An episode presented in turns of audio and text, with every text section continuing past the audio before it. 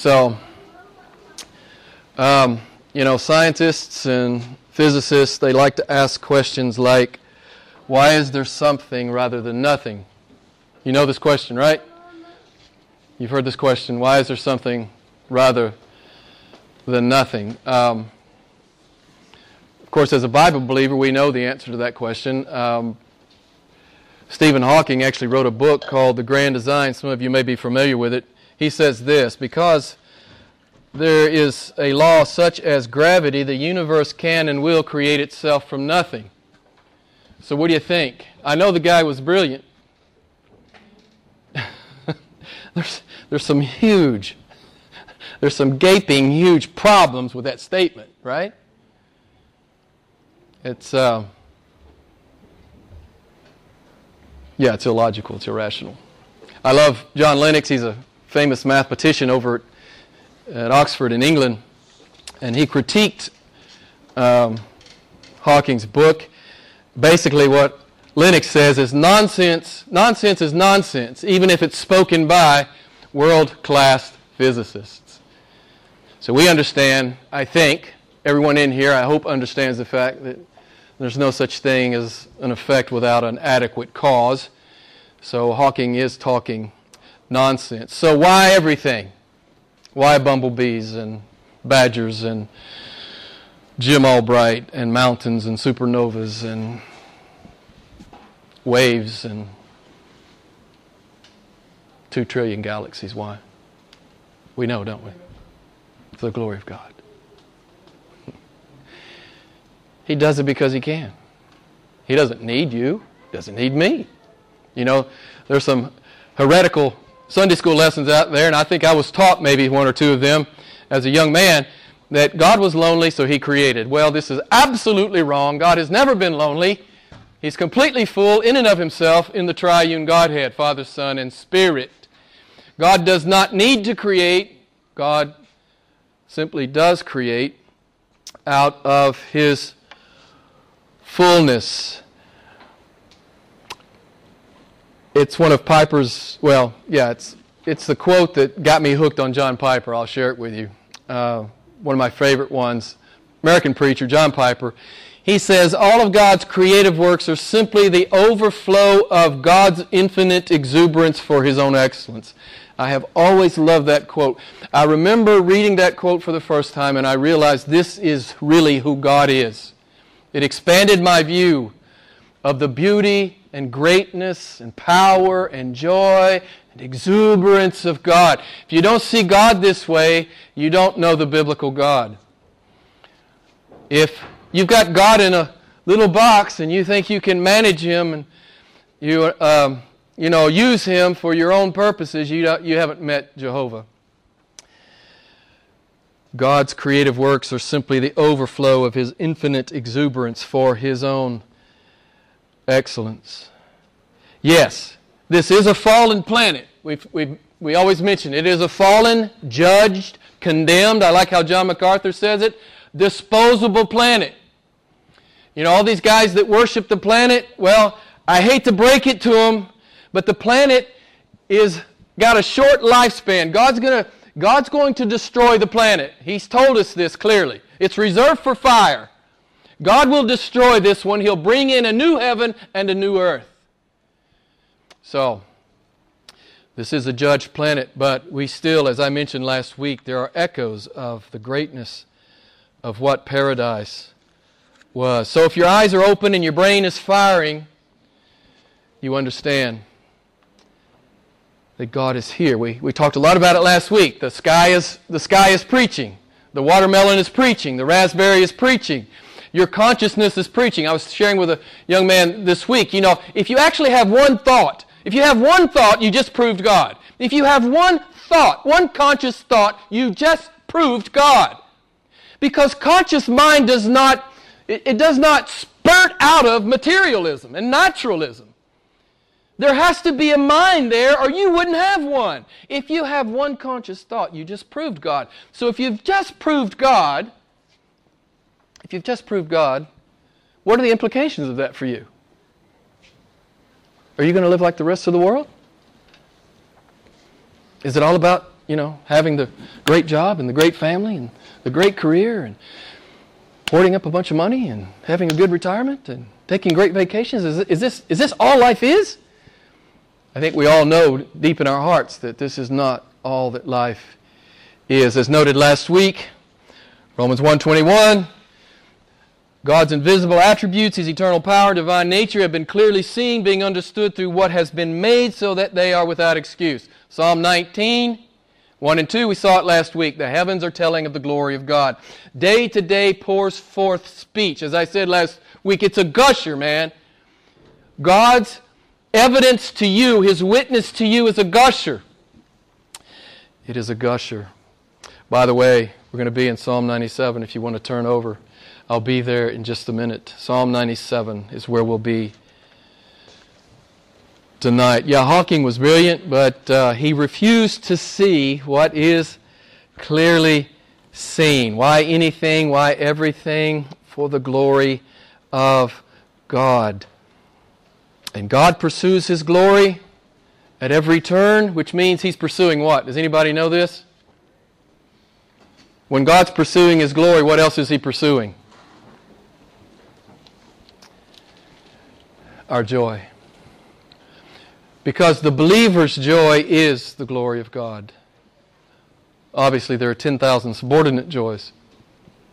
But the believer's ultimate joy, a joy that will last a billion eternities, is the glory of God. I was thinking, the reason I read Psalm 147 to you to begin the service David says, Great is the Lord and highly to be praised, and his greatness, anybody remember? His greatness is what? Easily quantifiable, right? No. No man, no team of men, no group of nations, with all the computing power known to, you know, humanity, can quantify the greatness of God. Now, this is why I don't understand many people who call themselves Christians and they live it like it really doesn't matter on a day to day basis. When I get up in the morning, it really doesn't matter. I don't even think about it. I don't really think about God. Well, I'm going to go back to the, what I said to you earlier. If you have a thought, if you have one thought in your head, it's God. You've just proved God. So, how does that change how you live? Or does it at all? Does it impact the way you live at all? We're going to see in Psalm 97 that obviously it should. You guys know, we talked a whole lot about this last last year. Romans 11, 22. Behold what? The kindness and severity of God. All the way through the Bible, God says, Behold my greatness. Why? Why does God want us to behold His greatness? Because we are completed in our worship of God. It completes the human soul, right? To enter into fellowship with the living God. It completes the human soul. And also, to behold His greatness is to be free, to be one of His people. Not just a churchgoer, but somebody who goes in the world and lives it huge for His glory. Let me tell you something. If you practice beholding the greatness of God, you won't live a superficial life. You won't. You can't. If you're looking at God, you can't live a superficial life. You can't, you can't live on feelings like everybody else. You can't live on worldly norms like everybody else. If you're beholding the biblical God, you will know that your life matters and your life will ripple eternity.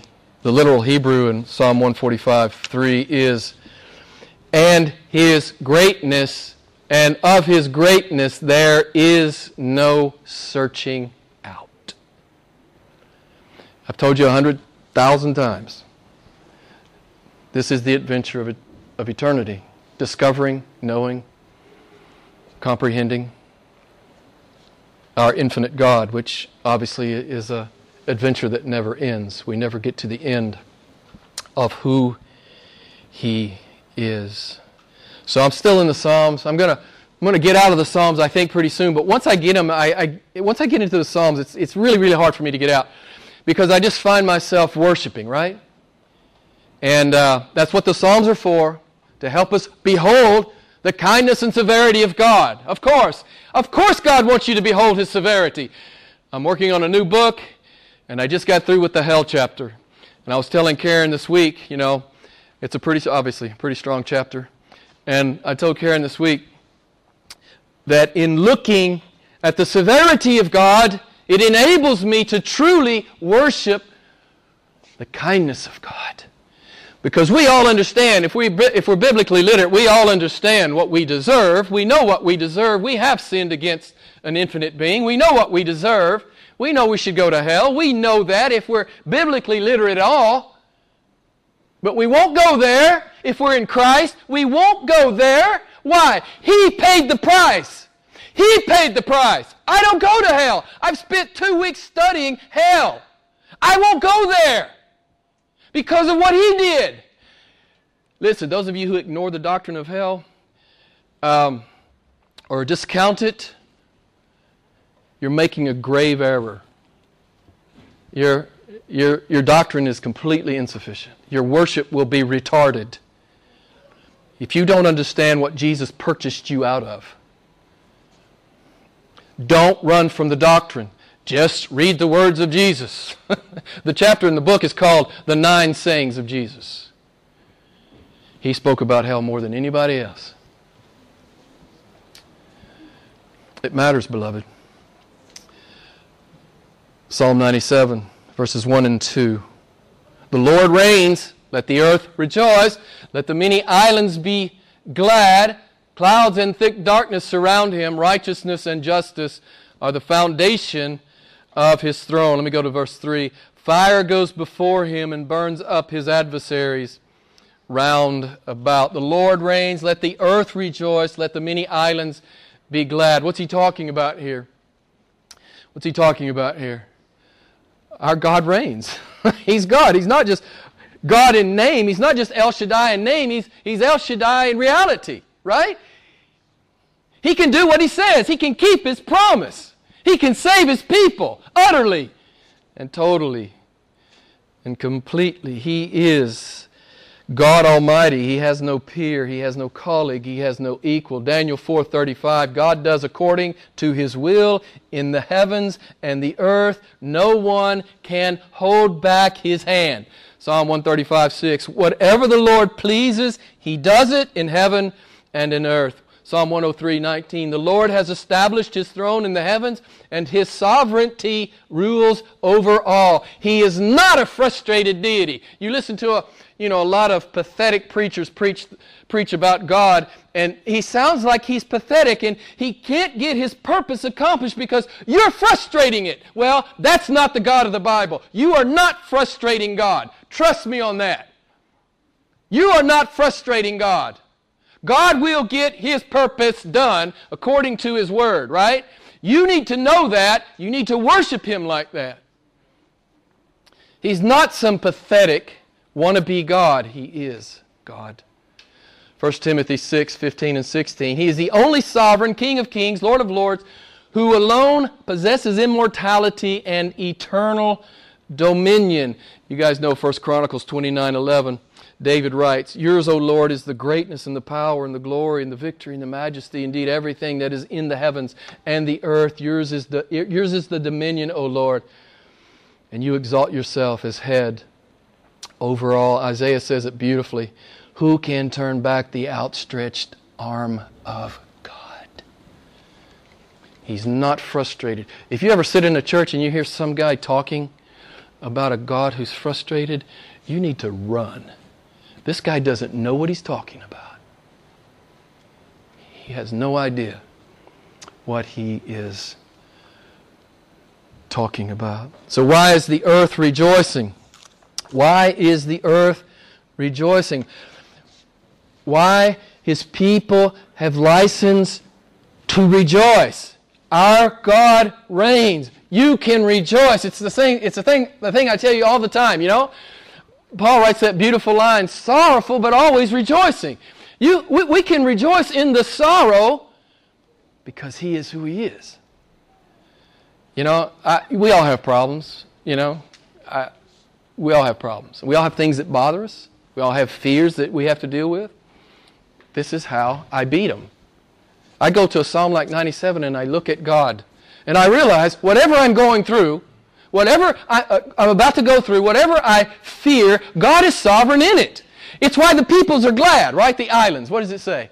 The many islands will be glad. The, the peoples, the, the peoples who know Jesus Christ will be glad. Even if we're crying right now, we know one thing's for sure we'll be glad in God. We will be glad in God. He reigns supremely over the created order, over life and death, over Satan and demons, and in the lives of men. These are the many islands, the redeemed peoples of God. God's absolute, absolute sovereignty is our assurance of eternal life. Okay? No one can take that assurance from us. We studied in the Gospel of John over and over and over and over. Jesus said, I'll not lose one of them. One of them that the Father has given me. Secondly, it's our license to live this temporal life huge. We don't have to be afraid. I'm not saying that fear doesn't well up in us. Of course it does. We're human beings. I told Karen the other day, I'm a human being today, man. I feel it. So what do I do when I feel like a human being? When I just feel like a merely a human being and I know I want to be more. I know I should be more. I'm a son of God. I'm a redeemed son of God. What do I do? I go to Psalm 97 and I rejoice and I'm glad my God is sovereign. Even if the worst happens, which it almost never does. You know what I'm talking about. You 98% of what you worry about never happens, right? Stop worrying. But when it comes on you, you go to Psalm 97 and be glad because your God reigns. He reigns. You guys know our assurance of salvation. I'm just going to go to Romans 8 very quickly. You guys know all that it says. Uh, first of all, we have two members of the Trinity praying for us. Um, we know that uh, God is working all things for the good of those who love Him. We also know that, that, that great that great golden chain, it's called in Romans 8, verse 30. We are predestined, called, justified, and glorified. It's over. It's done. In the mind of God, it's done. It can't be broken. I'm His right now, forever. Doesn't matter what happens tomorrow. I'm His right now, forever. Beloved, this matters. This is supposed to inform how you live. And if God is for us, we know the great text, who can be against us? This is why the islands are glad. So I'm asking you, are you bringing, are you bringing your worship into the minutia of your life? Are you glad in the face of tragedy? Are you glad in the face of despair? Are you glad in the face of loss? Can you still be glad? Because you understand your God is sovereign. And hey, even if it's hard today, He reigns. And He's doing something I simply don't understand. You know what that comes down to, right? It comes down to trust. Which is what? The root of what? Trust is the root of biblical, someone tell me, faith. That's really the bottom line definition of faith. It's trust. It's not some abstract concept. It's tr- I trust God right now, right now, in this moment, I trust God. Right? That's real faith. That's what it looks like. So we have a license, and I, uh, it gives me a chance to share one of my favorite verses, Daniel 11:32. The people that do know their God shall be strong, and they shall do exploits we can live huge and be ready to die well because our God reigns. Psalm 99, it, you may have, it may be on the same page. I don't know if you have it, but verse 1, what does it say? The Lord reigns, let the peoples tremble. I love this verse. The Lord reigns, let the peoples tremble. I said it to you last week, man. If you don't know how to tremble before God, you have not met God. He is terrifyingly magnificent, and you need to know that. I tell you, I'm writing this book. It's mostly about the wrath of God. Yeah, nobody's to. I know nobody's going to buy it, and maybe, and, and and I know that I know that. Hey, I don't write books for people to, to, to buy. I write books because I want to learn about the topic. I know nobody's going to buy, buy the book, and only a handful of people will actually read the book. Rohan has not really approved my, uh, my subtitle Wrath, Vengeance, Recompense, and Terror. Now that sounds like something you'd want to read, doesn't it? Dangerous God, wrath, vengeance, recompense, and terror. All of those are biblical words. I don't pull these words out of nowhere. The subtitle, all those are biblical words, even the word terror. Because when God comes in wrath, trust me, it's all over the pages of Scripture. There's terror. He's terrifyingly magnificent, beloved. This is what Jesus is doing on the cross for you. He's taking the wrath you and I deserve. The Lord reigns, let the peoples tremble. Tremble in fear, assured of judgment, that's for the rebel, and tremble, tremble in awe, assured of eternal life, that's for the believer. We tremble in awe because He's purchased our eternity, right? it's a done deal. Praise God. Yeah, kill the body if you wish, but you can't kill the soul. So our God reigns. We rejoice in the fact that our eternal life is secure with Him, and we're glad that we're free to live our temporal life unencumbered by fear. I want to share Psalm 18, 11, and 12 with you. Uh, verse 2a made me think of it. He made darkness his hiding place and his canopy around him. From the brightness before him passed his thick clouds. One thing I've learned in studying the manifest presence of God, when he appears uh, to men, he hides himself. What did he tell Moses? What did he tell Moses? You can't what? See me and what? Live. This is how great your God is. he covers himself. When he, when he presents himself to man, of course, Jesus was incarnate in the flesh. Even when Jesus was transfigured on the Mount of Transfiguration, a cloud came down. God does this. He hides himself because his glory would consume mortal man. It's important for us to think about this. He, he veils his unsearchable greatness. Verse 2b there righteousness and justice are the foundation of his throne. How do we know what God does is right? Now, you know, when you study the Bible like I have recently, about the terror of his judgments in the Old Testament. And he wipes out everybody, right? Every firstborn Egyptian child died. In the flood, only eight people survived. Estimates are 100,000 to, to, uh, uh, to, no, pardon me, it's a, it's a quarter of a million to a billion people on the planet. He took them all out. Sodom and Gomorrah, he took them all out. The land of Canaan, when, when, when Israel came in, he took them all out. How do we know it's right? How do we know? Because he did it. That's how we know. God cannot do anything but what is right. If you don't have this view of God, you've got a low view of God. if God does it, it's right.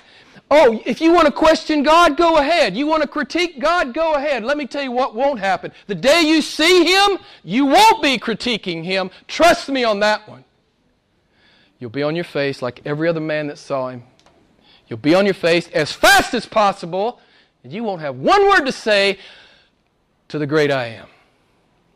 Oh, you want to critique God? Your friends want to critique God? I caution you, beloved. This is not wise. So he talks about his righteousness and his justice. you guys have heard me say this before. Do you want justice? Who wants justice from God? Nobody wants justice from God. You're a smart group of. See, I always knew you were smart people. Nobody wants justice from God. We know where we go if we get justice. We must have grace. And as one theologian said, all moral accounts will be settled, justly settled, either in hell or on the cross. And so this fire goes before God. Fire is a sign of both his kindness and severity. I got to tell you this real quick. uh, in, this, in this research I was doing on, on hell. God's there. Yeah? He's there. He's there. In his fiery veracity, he is there. The greatest fear and terror of the occupant of hell is God in his wrath. Now, I know we don't like to think about this. We don't like to talk much about it. You never hear it preached. But, beloved, it magnifies what Jesus Christ has done in our behalf. I have a section in the book called the Indispensable Doctrine. I know nobody likes it. I know almost no preachers preach it anymore. But God means for you to understand what Jesus paid for you. He means for you to understand He's holy. He means for you to understand He hates your sin. He means for you to know it. You just read the accounts of judgment in the Old Testament, man, you just get humble real fast. You get humble real fast. You stop taking God for granted real fast. You stop taking the cross for granted real fast. If you get some sense of how much God hates it and what He has said He will do to those who are in rebellion against Him. So His fire is both a sign of kindness and severity. Parenthetically, it made me think of the, uh, the, the fire of God. It made me think of the guys on the road to Emmaus, right? You remember they were talking to Jesus, and then He was gone. And remember what he remember, remember what they said about about how Jesus opened up the scripture for them and their what what happened? Their what? Their hearts were on fire. this is one reason this is one way to know you're in relationship with God. The word of God sets your heart on fire, right? it just does. And if you have to tremble, you tremble. Because we all need to tremble. It'll do us some good. Verse 4 His lightnings lit up the world. The earth saw and trembled.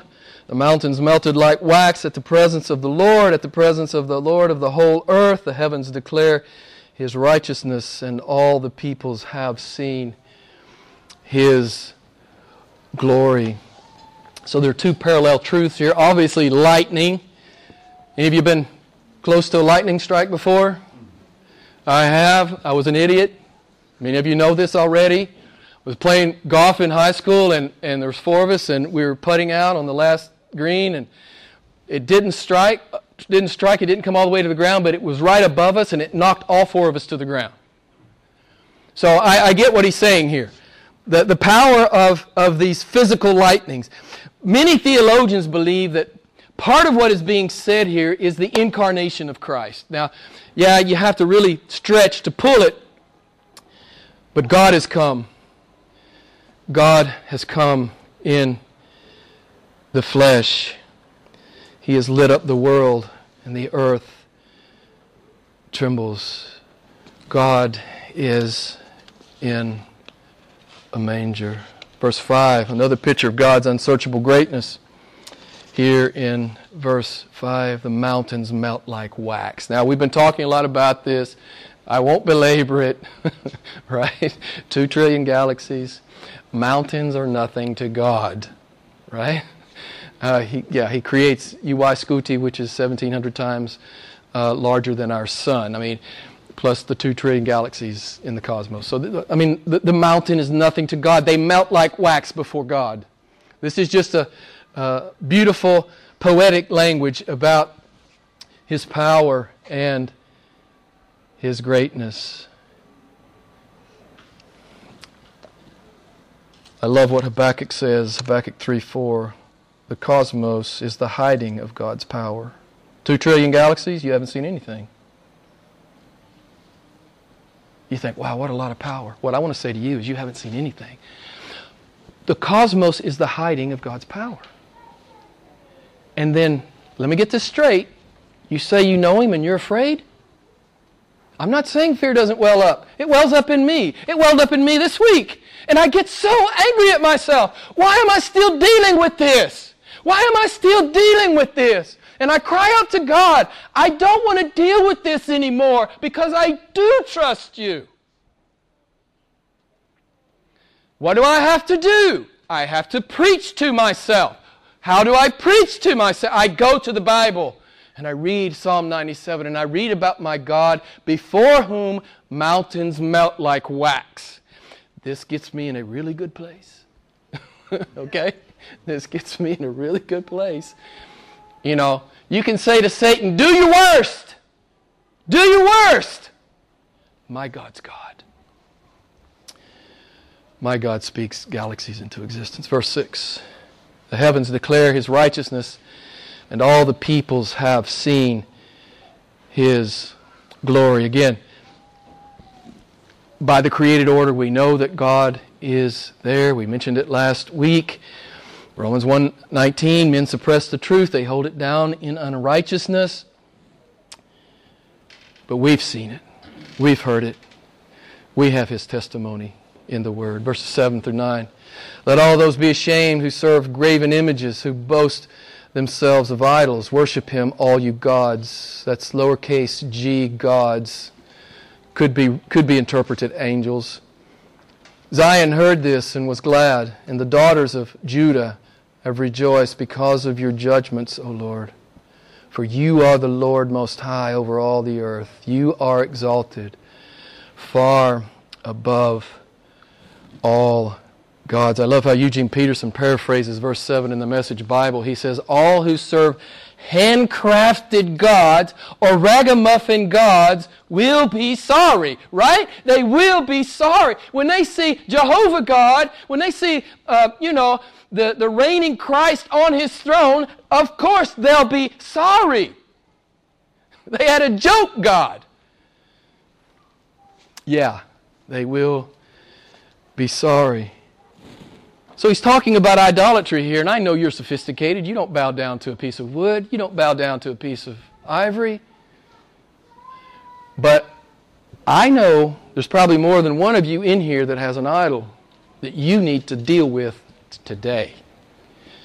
You have an idol, you love something more than Jesus Christ. If you love something more, desire something more, treasure something more, want something more than Jesus Christ, you have an idol. This is the biblical definition, New Testament biblical definition of an idol. You have a ragamuffin God who will never fill your soul. Whatever it is, it'll never fill your soul.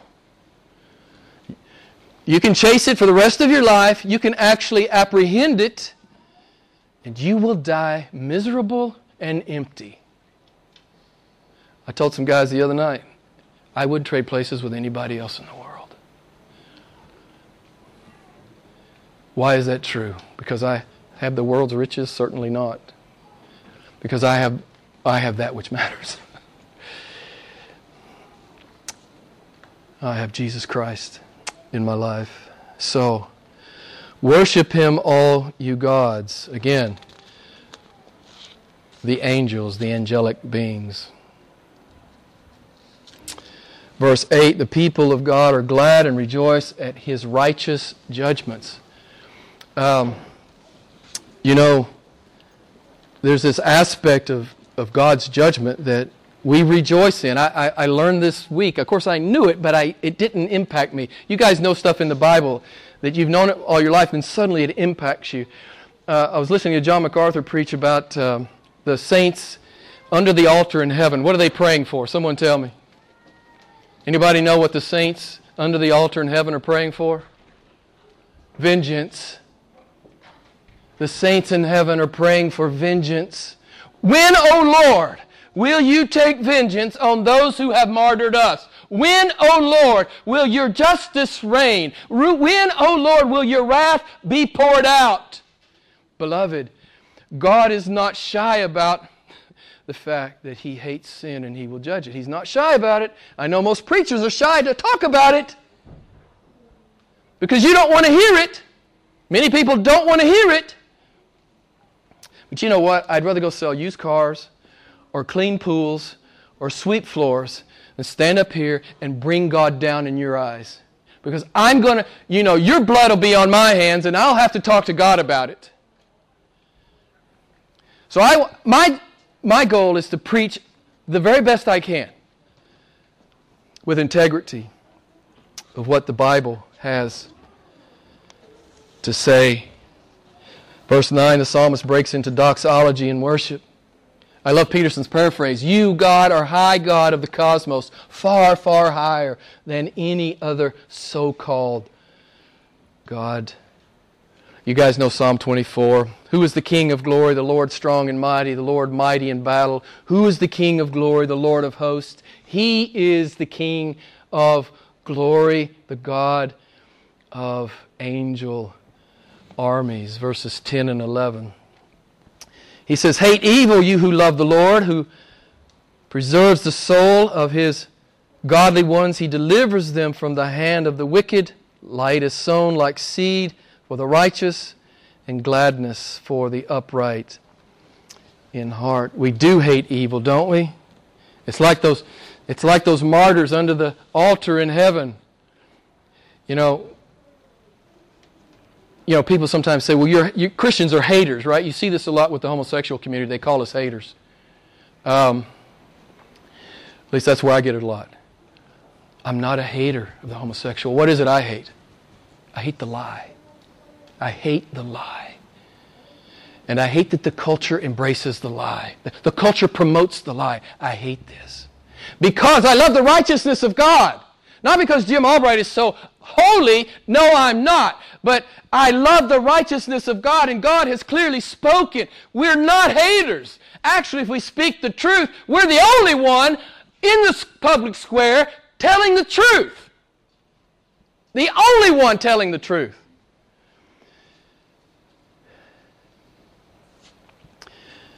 And the world hates the truth. John chapter 3. But we know what Jesus has said to us. Let your light shine before men in such a way that they may see the good works and glorify your Father who is in heaven. So the balance of verse 10 and 11 take us back to verse 1. The psalmist is proclaiming the sovereignty uh, of God and he's calling his people to rejoice, right? The sovereignty of God, the title of the sermon is Sovereignty and Gladness, right? So, yeah, it's a beautiful thing. Verse 10 and 11. He preserves our souls. This is our eternal assurance. He delivers us, verse 10. He delivers us. You guys remember Luke 21 18. Jesus said, Some of you will be put to death and you will be hated on my account, but, but not a hair of your head will perish. What's he saying? He's saying, They can kill the body, man, you're mine. Your soul is mine. and to live as Christ, to die as gain. The, die, the day you die will be the best day you've ever lived. Right? And it's the best day you've ever lived that will cascade into a billion eternities of the best day you've ever lived. I'm always astonished at how small Christianity is to most people who claim to be that, who claim to be Christians. It's just, it's just breathtakingly astonishing to me. So, notice what else God says in verse 11. He enlightens us. He told us in John 8, I'm the light of the world, right? And He enlivens us. He gives us the joy and gladness that belongs only to God. As Francis Chan says, something is wrong with you if your life makes sense to an unbeliever. Something is wrong with you. You claim to be a Christian, but your life makes perfect sense to an unbeliever. Yeah, that's, uh, that's obviously an oxymoron. Obviously, an oxymoron. So, it's why there's something rather than nothing. Because God is awesome. God is awesome. and He is our joy for the glory of God and the joy of His people. So I'll just close with verse 12. Be glad in the Lord, you righteous ones, and give thanks to his holy name. And why are we glad? He's sovereign. Our eternal security is a done deal. And we can live the faith that He's called us to live because He reigns. So listen, next time you have a hard day, um, you can always go to Psalm 97 and reclaim your gladness, right? Reclaim it. Believe God. Trust God. Paul said it I can do all things through Christ who strengthens me. Let's pray together. Lord, thank you for this text. Thank you for what it means to me personally. I hope it's helpful and meaningful to all who are here. We can rejoice and be glad because you are the God who reigns and rules, the God of infinite power and sovereignty. You have no equal, you have no peer. You accomplish all your good pleasure in heaven and earth. So, Lord, we rejoice in that assurance and comfort. Lord, I pray that we would indeed find our joy in you. For you alone are God, and you alone can fill our heart. We pray this in the mighty and matchless and wonderful name of Jesus. So we're going to take a few minutes. If anybody has anything they would like to share about uh, what God has been telling you, saying to you, teaching you, um, no pressure.